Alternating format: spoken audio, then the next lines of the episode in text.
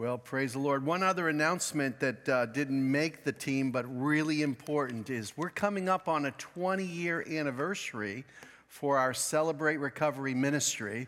And uh, we're excited about that. So, the very first Friday of March, we are inviting the entire church to come out to um, um, a, Celebrate Recovery special service. And um, Theron Freeberg will be here. We've invited lots of folks that have been, um, that have been impacted by the ministry down through the years and uh, it's, there's a meal that's involved. So we need you to sign up on your response cards and let us know if you'd like to attend that so we can have enough food, okay? We're going to be asking for uh, donations for that so that we can cover all the costs of our special event. But it's going to be a wonderful night of celebration for our Celebrate Recovery ministry. So um, please come out and do that. So um, thank you so much. So make sure you sign up for that and also sign up for the Point Loma um, helping us house some students. I think there are 95 students coming. That's 65 students. That's a huge choir. Okay, if you've ever been to a, a choir, um, it's, it's a phenomenal event, and we're blessed to have our, our Point Loma students here with us, and it's going to be a good time. So um, it's, it's going to be a lot of fun. Um, yesterday, I learned on the news that uh, President um, Jimmy Carter is uh, coming down to his final days. He has um, uh, gone into, chosen to go into hospice care and um, is going to go on to be with the Lord very, very soon. Jimmy Carter was the very first president I remember as a young man. I was, uh, I was in my, um, well, let's see, I'm six, I was, I was probably 10 or 11 or 12 years old when, when Jimmy Carter was uh, elected president. And I can't, I tell you, I, you know, one of my first memories is the whole um, Iran hostage the situation that was going on at the end of his presidency, you know, and that was so difficult and a difficult time for our nation. So he's always been in my mind. And one of the things that I've been impressed by Jimmy Carter is Jimmy Carter um, loves the Lord Jesus Christ. He really does.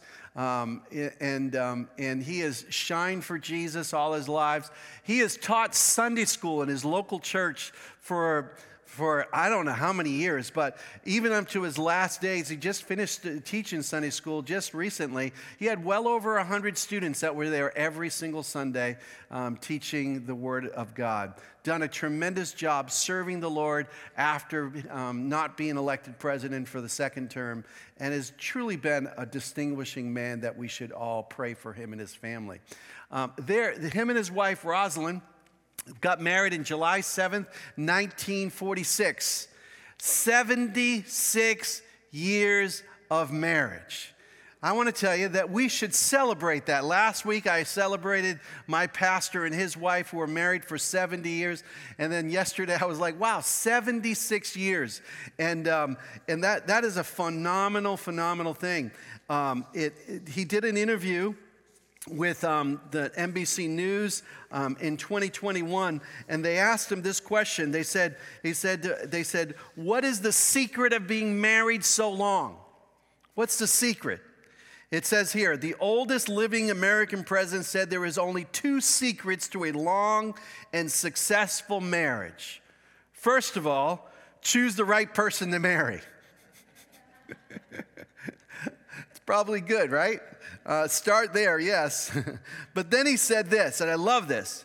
Every night, we try to make sure we've completely reconciled from all arguments during the day. He said in another interview, never go to bed angry at each other. And boy, I think that's a wonderful, wonderful thing to do. Never, ever go to bed angry at each other. First of all, you don't sleep well. Second of all, it's going to be there the next morning when you get up. So you may as well try to resolve it as best you can that evening. And then, and they asked, um, they asked uh, Rosalynn, they said, Rosalynn Carter described their relationship. Here's how she described it as a partnership. In an interview with the Associated Press on July 4th, she said, she said, When the couple worked on the farm supply business together, I knew more on paper about the business than he did. He would take my advice about things. They were not only lovers, they were partners in life. They, they did life together. And today, I want to talk to you about the vow of partnership the vow of partnership. I'll go back to go back to our key verse that we've been looking at for this entire series. We're going to look at it next week as well. We've been picking it apart. We've looked at it. The scripture says this, for this reason a man will leave his father and mother and be united to his wife and they will become one flesh. The man and his wife were both naked and they felt no shame. We've looked at this idea of leaving with the, with the vow of priority. And then we looked at united. That's the idea of clinging together, pursuing each other. Last week when we looked at the vow of pursuit. And today we're going to look at this idea they will become one flesh. They will become one flesh. The two will become one. In other words, there is a unique partnership, connection that happens between two people when they become married that God gives to us. It's a beautiful verse. Now, I want to say right up front here today that I know in a, in a church this size, in this service, as well as in the next service, as well as those who are online, that, that marriage is sometimes ends not so well. There are some that have, um, that have gone through what we call divorce. And um, could I just say to you, my heart goes out to anybody who's been through a divorce. I know that that was never your intent, never your desire. It was never something you um, had planned, you know. And I know that somewhere along the way you found yourself in a place where there you didn't have reconciliation and your marriage ended. I want you to know that God's grace is there for you. Actually, if you read the entire Bible, divorce was originally God's idea. I don't know if you know that. But God actually is the one who instituted divorce because of the brokenness of human beings. And He did that out of His grace. And He gave some specific reasons for divorce. And uh, so sometimes I think the people who've been divorced feel like they carry around on them a scarlet D on their life, and they feel like they are, they are defeated. They feel like their life is over. I want you to know there is life after divorce.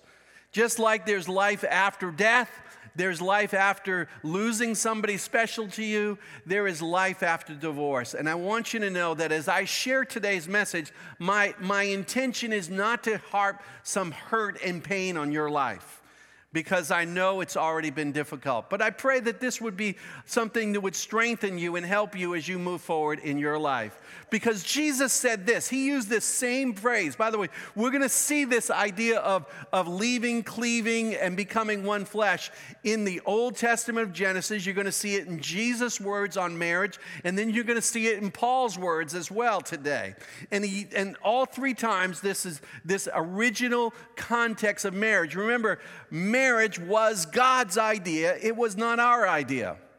God put marriage together for the foundation of human society, for the foundation of families. And so God has put that down for us as a way to build strong, strong, healthy people, making healthy families and a healthy community. And so Jesus said these words He says, For this reason, a man will leave his father and mother and be united to his wife, and the two will become one flesh. He's actually quoting Genesis here.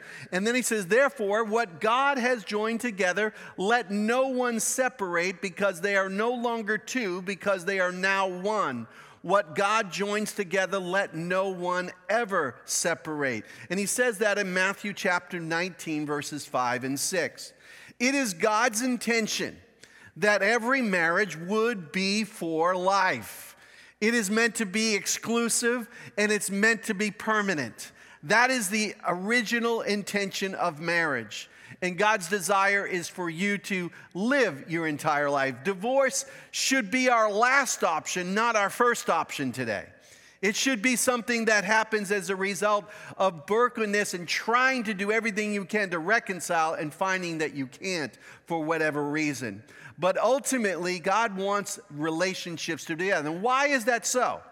Because marriage is not a contract, marriage is a covenant. There's a huge difference between the two, okay? A contract is what people sign on a piece of paper because they do not trust each other. They need to have something that is that keeps them one party from doing what they're supposed to do with another party. We have contracts right now here in our church with contractors who are doing work on our building who are putting a septic system in, putting some bathrooms in the second floor. We're going to have a contract for the, the contractor that's going to put an elevator in. And that contract is there to protect the church as well as to protect the contractor. And it's meant to be a, a way for us to know what it is that we're supposed to do. That's a contract. Marriage is not a contract, okay? Contracts can be, bro- can be broken. But God says the marriage is a covenant. And a covenant is built on mutual commitment. Mutual commitment to God and mutual commitment to one another. It is meant to be lifelong and it distinguishes all other relationships that you can possibly have in this world. It is, it is, it is, it is, it is the fusing of two souls together into one. The, the two will be made one flesh. And that's why when you go through brokenness of a, of a divorce, it, it, it, it hurts so badly. I mean, I've talked to a lot of people who've gone through it, and, and they, some of them have gone through it for really good reasons. And I want to tell you, even when you go through divorce for good reasons, it still hurts. It's still painful. It's still difficult because it's like taking your tongue and sticking it on a, on, a, on a cold pipe and it fuses to your tongue and then ripping it off and you've got a bloody, lip, bloody tongue that's dripping all over the place. And so God doesn't desire divorce for any of us. He allows it out of His grace because of the brokenness of humanity. But his desire is for you to live a lifelong marriage relationship with the person that you are in a covenant with, in a where you have taken a vow. And so, so that's really. So we've talked about the vow of priority, and let's remind ourselves what these vows are. This is where you are making a promise to love God first, Amen. Put God number one. And second of all, your spouse will be number two. In other words, the very most important person in your life humanly is your spouse if you're married.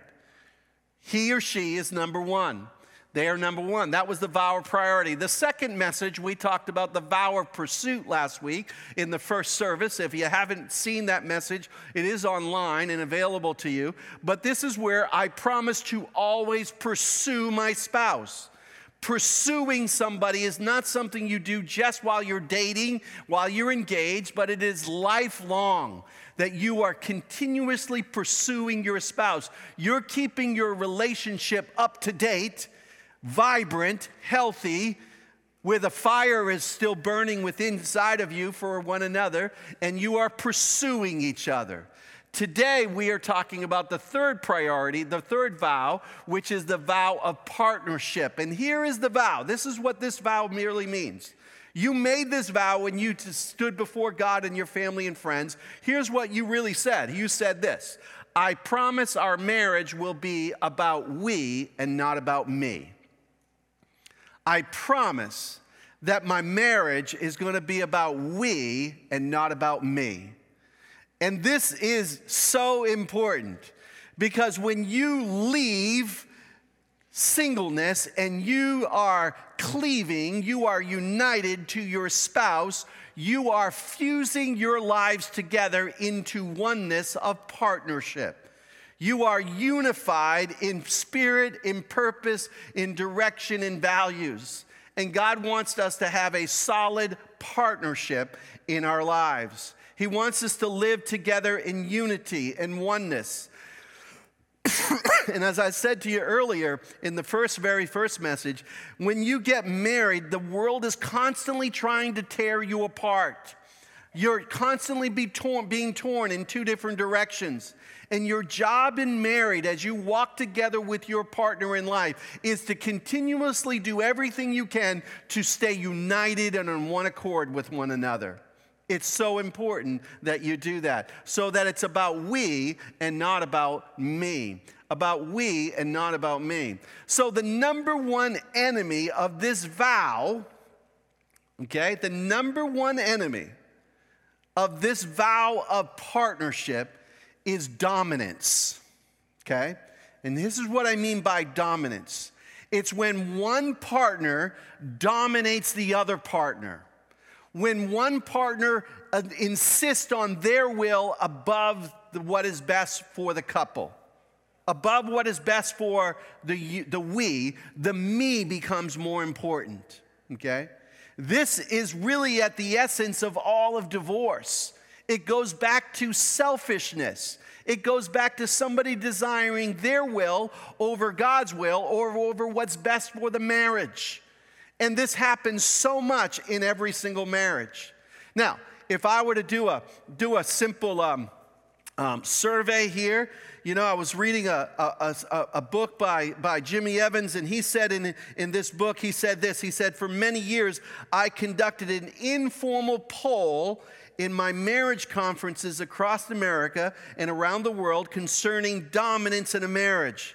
He said, I did this by asking two questions to my audiences concerning their parents' marriage. The first question was this How many of you grew up in a home where one of your parents was clearly dominant over the other? Just stop there for a moment and think about that. Where one parent was clearly dominant over the other parent. And he says, and I'm not going to ask you to raise your hands, but he said immediately, all across conferences, all across the country, he's done hundreds and hundreds of conferences in different places. He said a majority of the people raise their hands and says, yes, one of my parents were more dominant in the relationship than the other. One of my parents. And then he would ask the second question.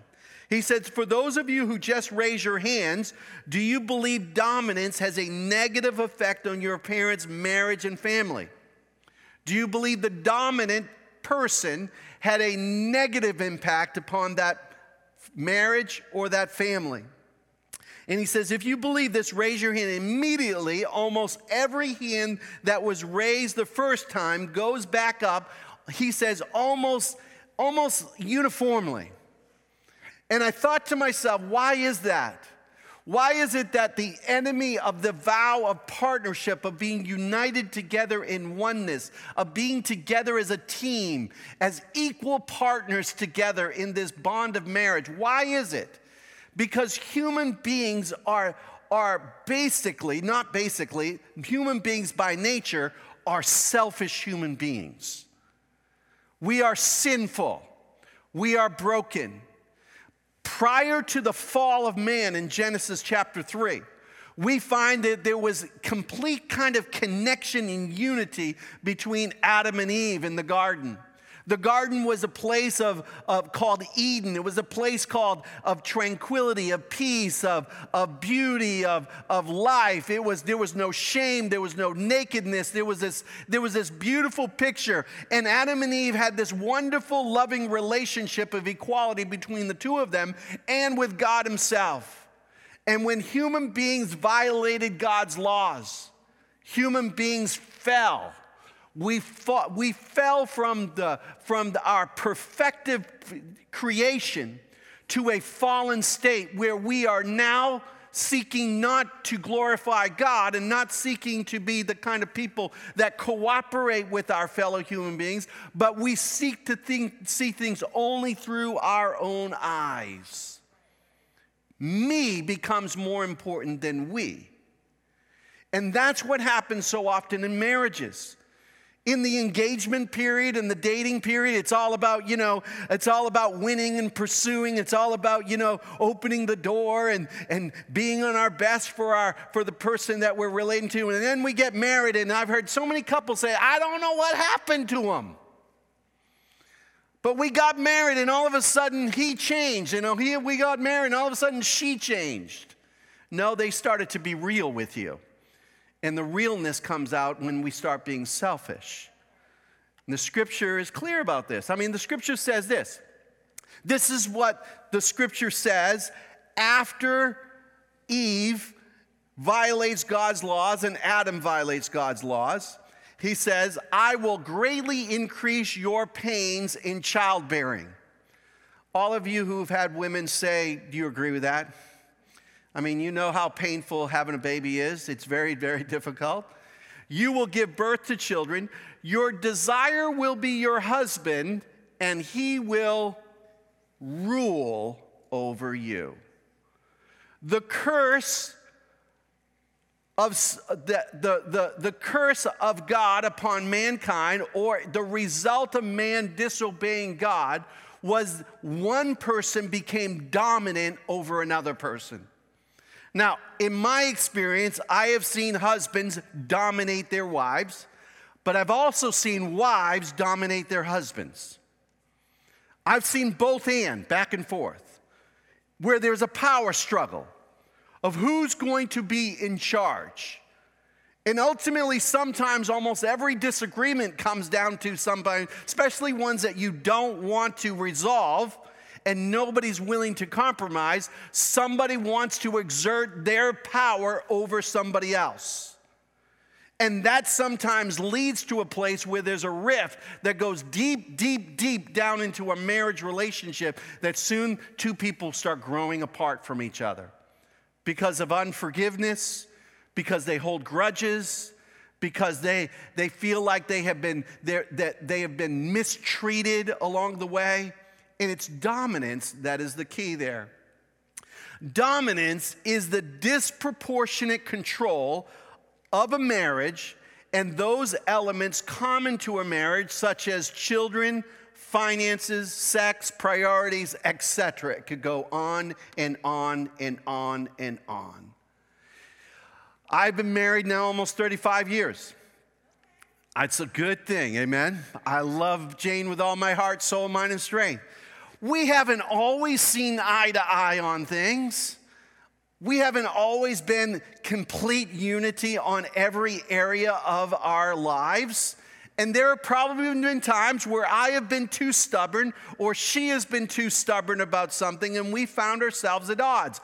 And sometimes, you know, I could pull out, well, I'm the head of the household card and could kind of pull the pull the you know i'm the i am the leader of the house out and i could i could dominate the situation and make her do what i wanted to do or she could she could then in turn do the same thing to me that is part of our sinful nature. That is part of a nature that says, I want to be in charge of my life. And this is so often what happens in marriages today. This is not God's plan for you, okay? God doesn't want one to partner to dominate the other, to have disproportionate control over things.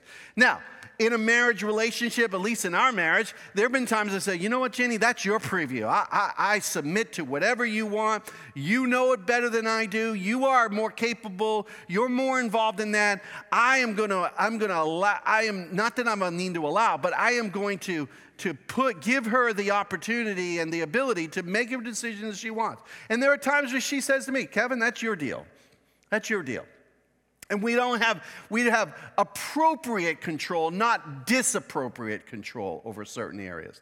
But it's done in a partnership way, in a way that helps us. Um, there, are, there are four kinds of things that, that, that deal with strong um, um, uh, dominance. First of all, you can have strong personalities. I've met some strong personalities over my life and marriage where one person because they are that a type you know ex, ex you know they are they are extroverts they are they are go-getters they are and they dominate the relationship. A lot of times opposites attract. We all heard that term right? And sometimes a, a strong personality is married to a, to a not so strong personality. They're still equals, but one personality type dominates the other type in, in sometimes in a marriage. Sometimes there is the distorted concept of authority that happens. Some people have grown up thinking, well, I'm the man, I make all the money, I make all the decisions. It's my way or the highway. I dominate the relationship because God's put me in charge and I am that. And they actually misinterpret what the scripture says about headship in a home. Because leadership in a home, for a man, is not dictatorship, it's servant leadership. It's meant to be serving your wife and your family, not dominating your wife and their family. So there could be a distorted concept of authority. There is pride that happens. You know, because we are human, because we are sinful, sometimes we don't want to say, I was wrong. I blew it. I'm sorry. Please forgive me. I wasn't sensitive. I wasn't kind. I was selfish when I did that.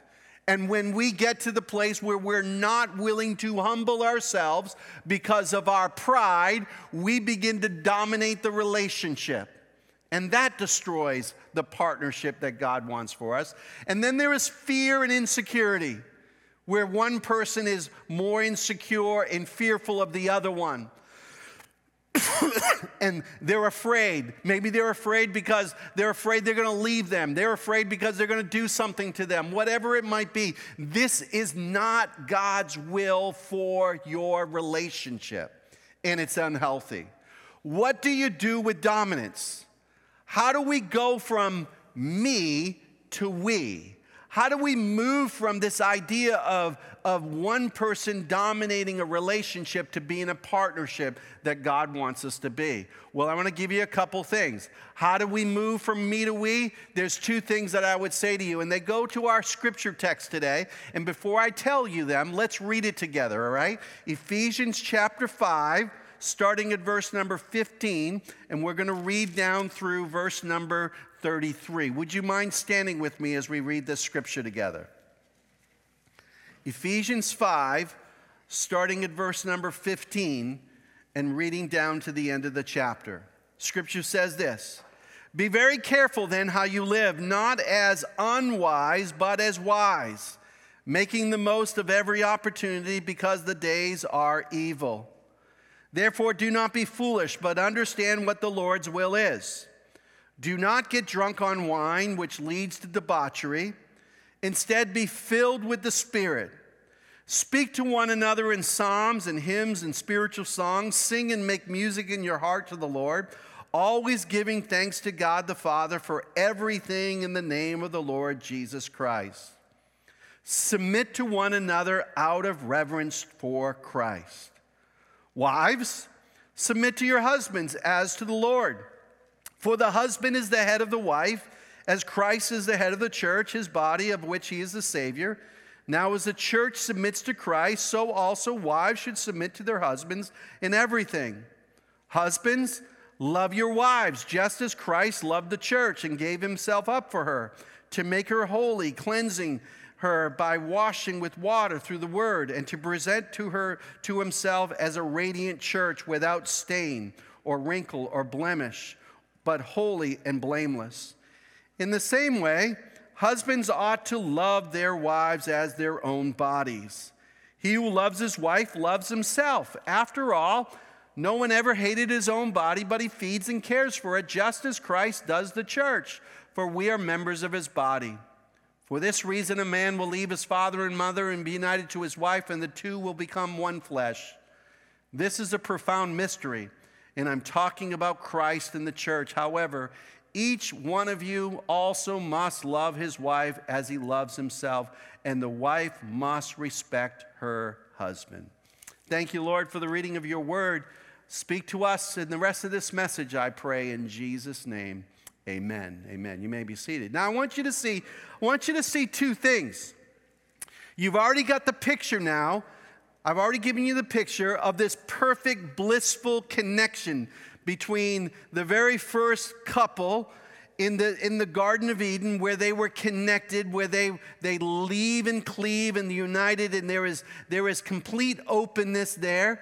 And you saw the picture of after the fall of man that the, that the curse on mankind was that one would dominate the other and that there would be this selfish streak that would go through humankind. And all of us have experienced that.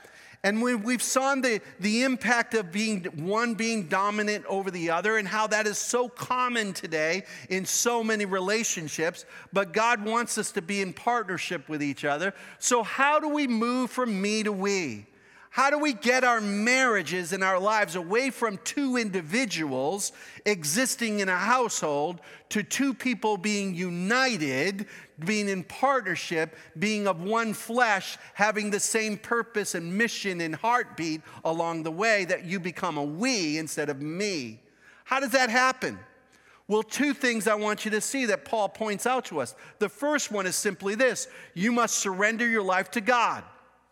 I mean, I don't know how to even say it other than that. God must be number one in your life. And when you sense that you are fighting and you are you are controlling and you are trying to to dominate the relationship and it's not going so well it's probably not about your spouse it's probably more about you and you need to get on your knees to Almighty God and say, God, I surrender to you. I want your will and not my will. I want us to have a relationship that is bound together in the holy bond of peace. And if you take what Paul says here, he says, Be very careful then how you live. And let's put it in the context of marriage. Be very careful how you live as a married couple. Not as unwise people, not as dominant, selfish, me driven people, but as wise, which I would say is united, we driven marriages, being partners, working to work together as a couple, making the most of every opportunity because the days are evil. Every day is a new opportunity for you to get up and say, I'm going to get along with my spouse. I'm going to work together to bring harmony and peace and unity in my relationship. And today is a new day for God to pour His Spirit out on me. Today is a day for me to surrender my will to the Lord's will. Today's a way for me to grab my spouse's hand and pray with them and say, Lord, help us to be the kind of people you want us to be. He says, therefore, do not be foolish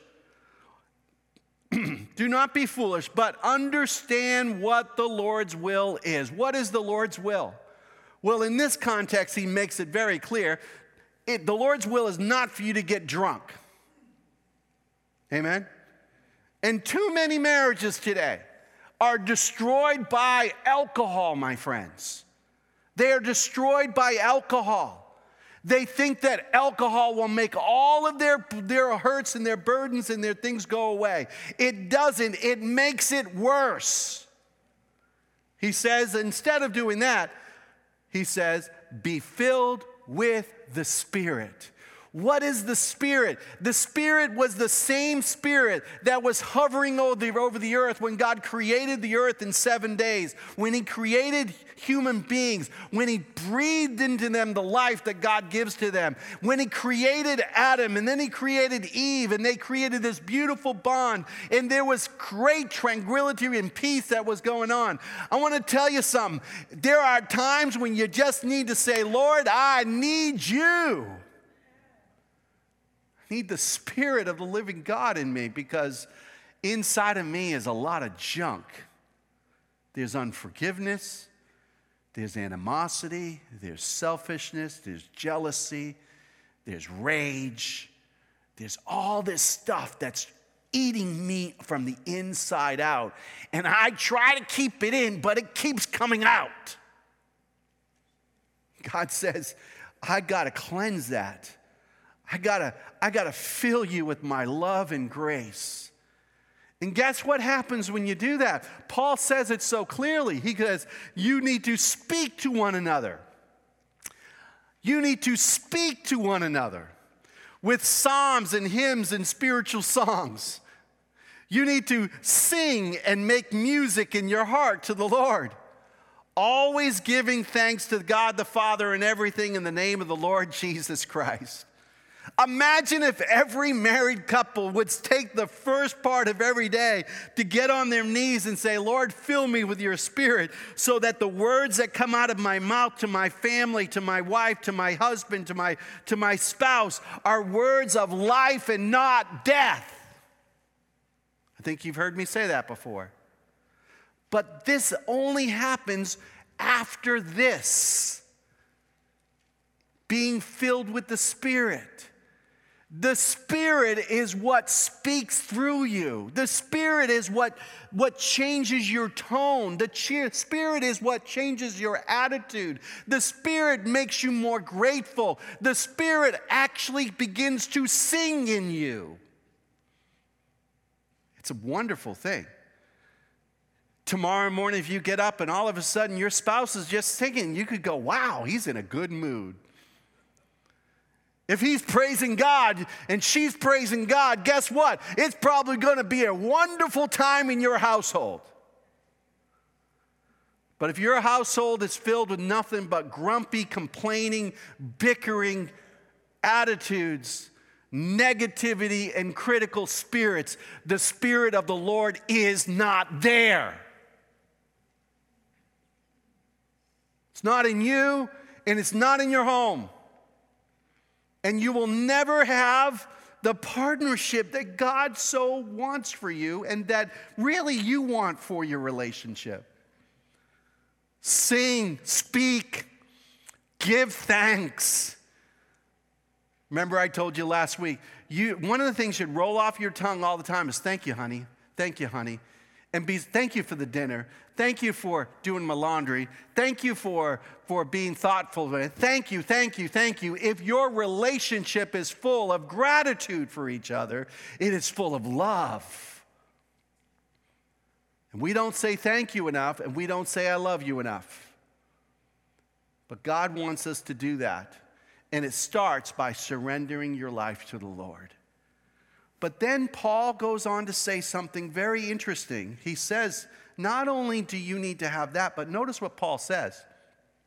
He says, if you want to move from me to we, not only do you need to surrender to the Lord for Him to change you from the inside, he says, you also need to have mutual submission. Mutual submission. Notice what he says in verse number 21. Right after he talks about being filled with the Spirit, singing, giving thanks, having a spiritual song in your mouth, speaking to one another in a godly way, being filled with the Spirit, he says, submit to one another out of reverence for Christ. In other words, you enter into your relationships with other people your first and foremost, your relationship with your spouse with a submissive attitude to that person in reverence, not to that person, but to God Himself. Why? Because Christ is living in you. And this whole section about wives and husbands, which, by the way, it's the second part of Scripture. It's, it's known in that people least like this section of Scripture than a lot of other sections of Scripture. There's people have misinterpreted it, have used it wrongly, have misapplied it, have used it to dominate instead of to bring unity. But when you look at this scripture, Paul basically is saying that a relationship that is holy and right before the Lord is a relationship of mutual submission. Why? Because men and women are equal. We are equal in the eyes of God. You, as a woman, have just as much value as a man. God has put you on this planet not as a secondary human being, but God has created you in His image, male and female, and we are mutually connected to each other. And notice, I mean, Paul kind of backs this up for us because notice what he says, and I'm going to point out the first line of the next two paragraphs. He says, first of all, wives, submit to your husbands as to the Lord. So your submission to your husband is as if you were submitting to the Lord Himself. You have the same spirit of, Lord, I wanna, I wanna glorify you. I wanna bless you. I wanna live for you. I wanna live my life for you. And when a wife has that attitude about being submissive to the Lord that leads them to being submissive to her husband, not as the dominant partner, but as co equals. There is the spirit of partnership and connection that happens. Because look at what he says to the husbands. He says, Husbands, love your wives how are you to love your wives?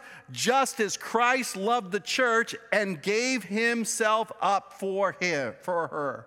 In other words, husbands, you should die for your, your spouse.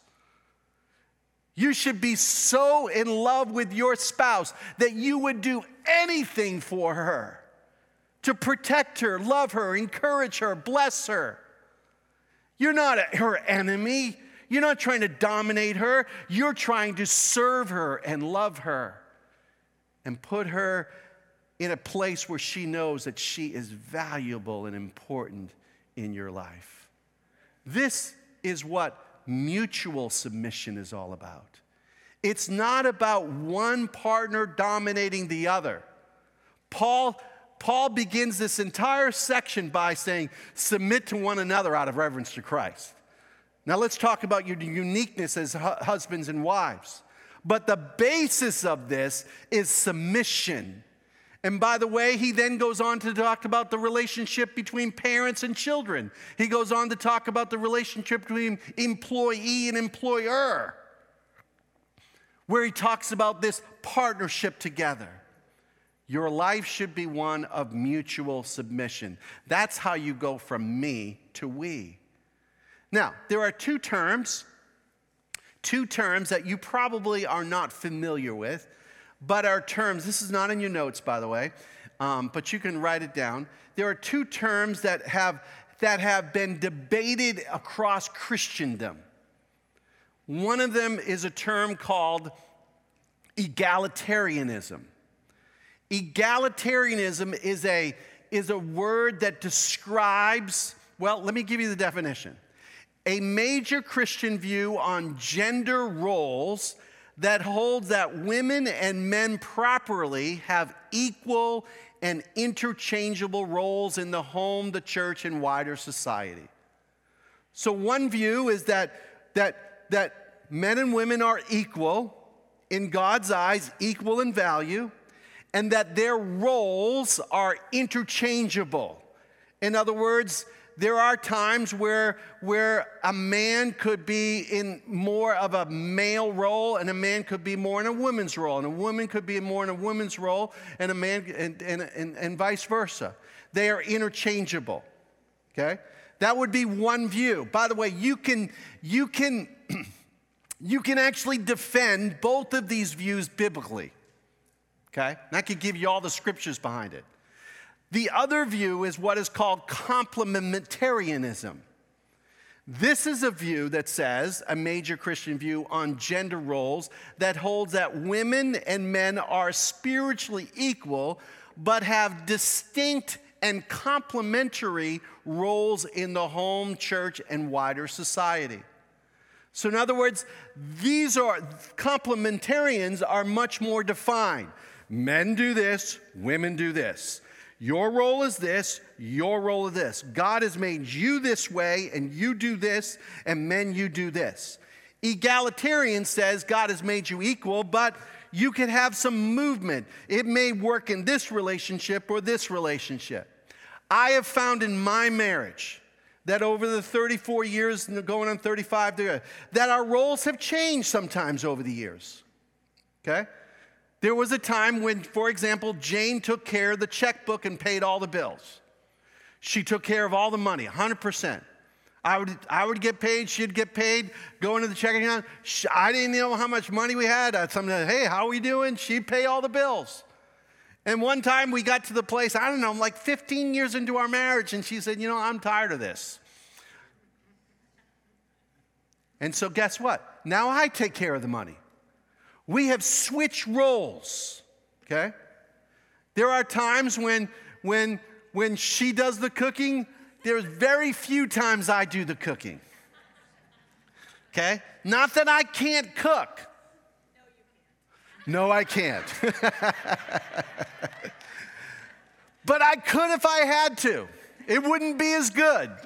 We wouldn't die. But she's much better at it than I am. Okay? So, our roles in our relationship and marriage sometimes are, are changing, shifting, or unique depending on the uniqueness of your specific uh, gifts, talents, and abilities and desires. We have Jane, uh, uh, Jane has a sister who has a son that just recently they have switched roles. Dad stays home and mom goes to work and mom takes care mom earns all the money and dad takes care of the kids all day long. They've just switched roles. That's a more egalitarian view of roles than a complementarian view of roles okay? Where you say no that's your role. Because you're a woman you have to do these roles. And men, you have to do these roles, and these are the roles that are defined for you specifically. I can see both in Scripture, okay? And I have seen both that happen in our lives. What I'm trying to help you to see is you have to remain as partners. You have to remain as united. You have to work out the specific details in your own specific life and how it fits for your specific circumstances. One size does not fit all. But God wants unity and oneness in every relationship. Okay? He wants that. I have, uh, so, so what does that mean? what are some practical things? Let me give you four practical things here as we finish up. First of all, you need to communicate openly. I can't tell, I can't stress enough. You're not going to have a good marriage unless you talk. You got to communicate with one another. Marriages are strong when both partners talk through disagreements calmly and listen to each other's perspectives. This is particularly important when you're managing a home or raising children together. Okay? You got to talk. You got to have time together all right? And when you talk, here's advice I give to most couples in premarital counseling, even in, in marital counseling. I say to them, use I instead of you. In other words, when you are sharing things that are disagreements with each other, use the word I. Here's how I feel. Well, I feel da da da da da da. I feel da da da da da da. And the person listening to you listens without defensiveness. Instead of going, well, you do this and you do that and you do this and you da da da da you you you you you you you you you you and what happens? You're building a wall between the two of you, and that person's going to come right back at you. You got to have open communication going back and forth where you can share your disagreements, your hurts, your burdens with each other, but you're working towards unity. Not dominance, my will, but what is best for us, for we in the relationship. Here's a second tip make decisions as a team. Amen? Decisions in a marriage, especially the major ones. I mean, don't go out and buy something that is a huge purchase without speaking to your spouse about it and coming into agreement about it. Okay? Don't quit your job just on a whim and come home and say, oh, you know what? I just quit. What? In other words, be together on those things, work on those things.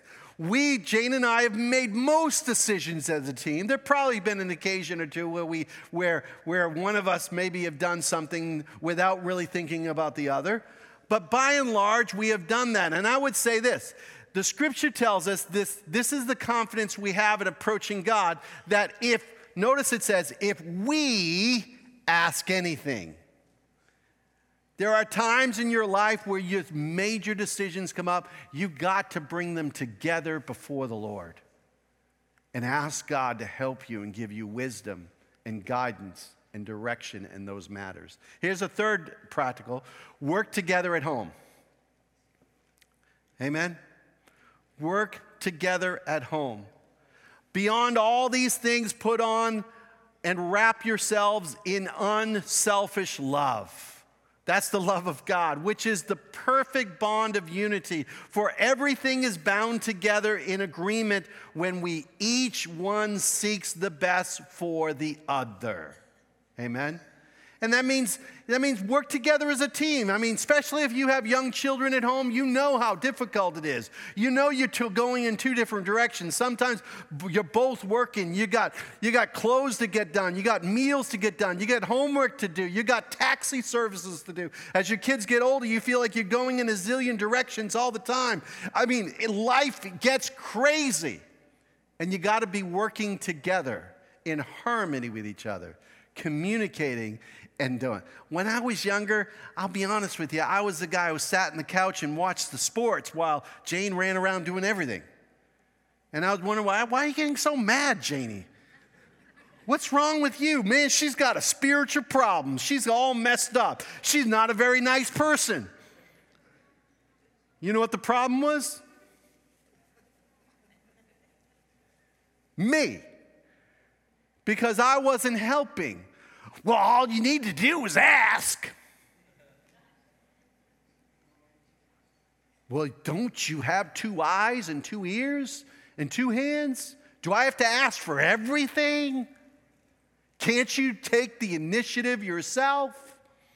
I was guilty. So, whatever your role is, be together, work at it together, help each other. Here's number four Consider everything you own as equal your money and your possessions.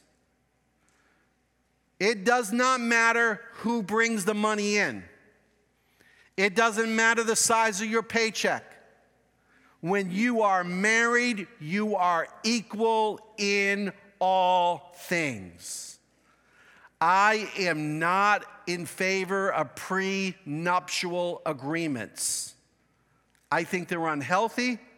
I think usually they lead to jealousy and power struggles. And I believe when you enter in a relationship with somebody, you have equal access to all the dollars together as we, and all of the possessions. And when you enter a relationship, whatever debts your spouse has and whatever debts, debts you have, they become equal debts. This is what the vow of marriage covenant is all about. You are partners together. Amen? It's not like you say, well, that's your, your stuff. Well, I got my money, you got your money. I got my credit card, you got your credit card. I got my bank account, you got your bank account. You pay those bills, I pay these bills. And it's, and it's sort of this contract kind of thing going on. No, it's all together. Amen? You are one in the same, and you operate as one and not as two individuals. And that's some practical advice. Last but not least, let's just end with this.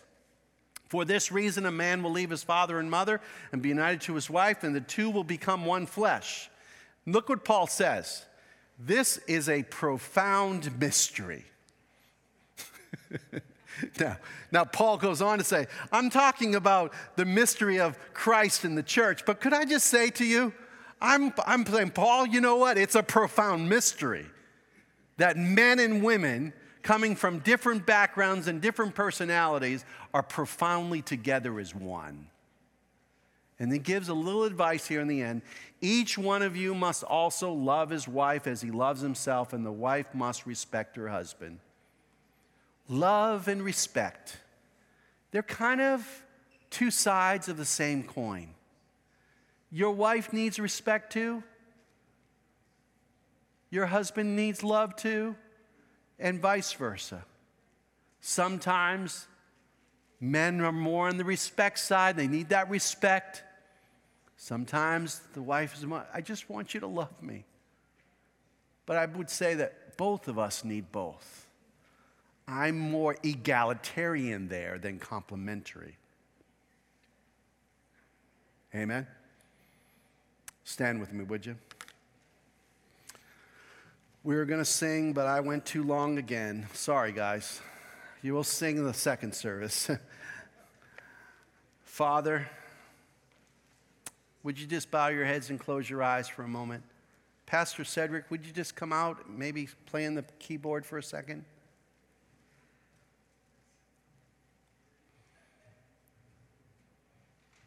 As we conclude this service, I don't want you to rush out of here. If you really need to pray about submitting yourself to the Lord and about whatever's going on in your relationship, would you just come and kneel before the Father this morning? Just come right now. Say, God, I need you. I need to just submit to you.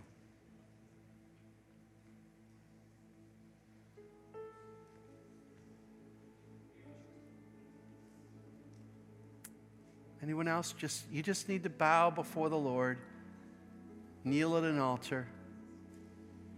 Say, God, I need you. Anybody else?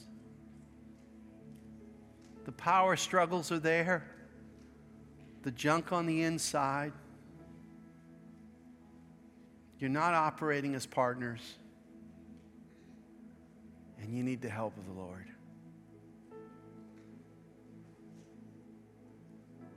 Father, Abba, Father, we love you. Thank you for your grace, your love. Thank you that you didn't leave us in a state where we were in sin, but you poured your Son, Jesus Christ, out upon the world, upon your church, and upon us, that we could be filled with the Holy Spirit. We could be, we could forgive one another, love one another, and be in partnership with each other. I pray, oh God, for marriages in this room, for lives in this room, that you would forgive and cleanse. Re- help if there's areas where we have been dominant, that we would repent of that and turn back to being spiritually filled believers submitted to you and submitted to one another. Help us, oh God, I pray, that we could have unity and oneness of flesh. And I pray this in the name of Jesus Christ our Lord. And God's people said, Amen. God bless you all.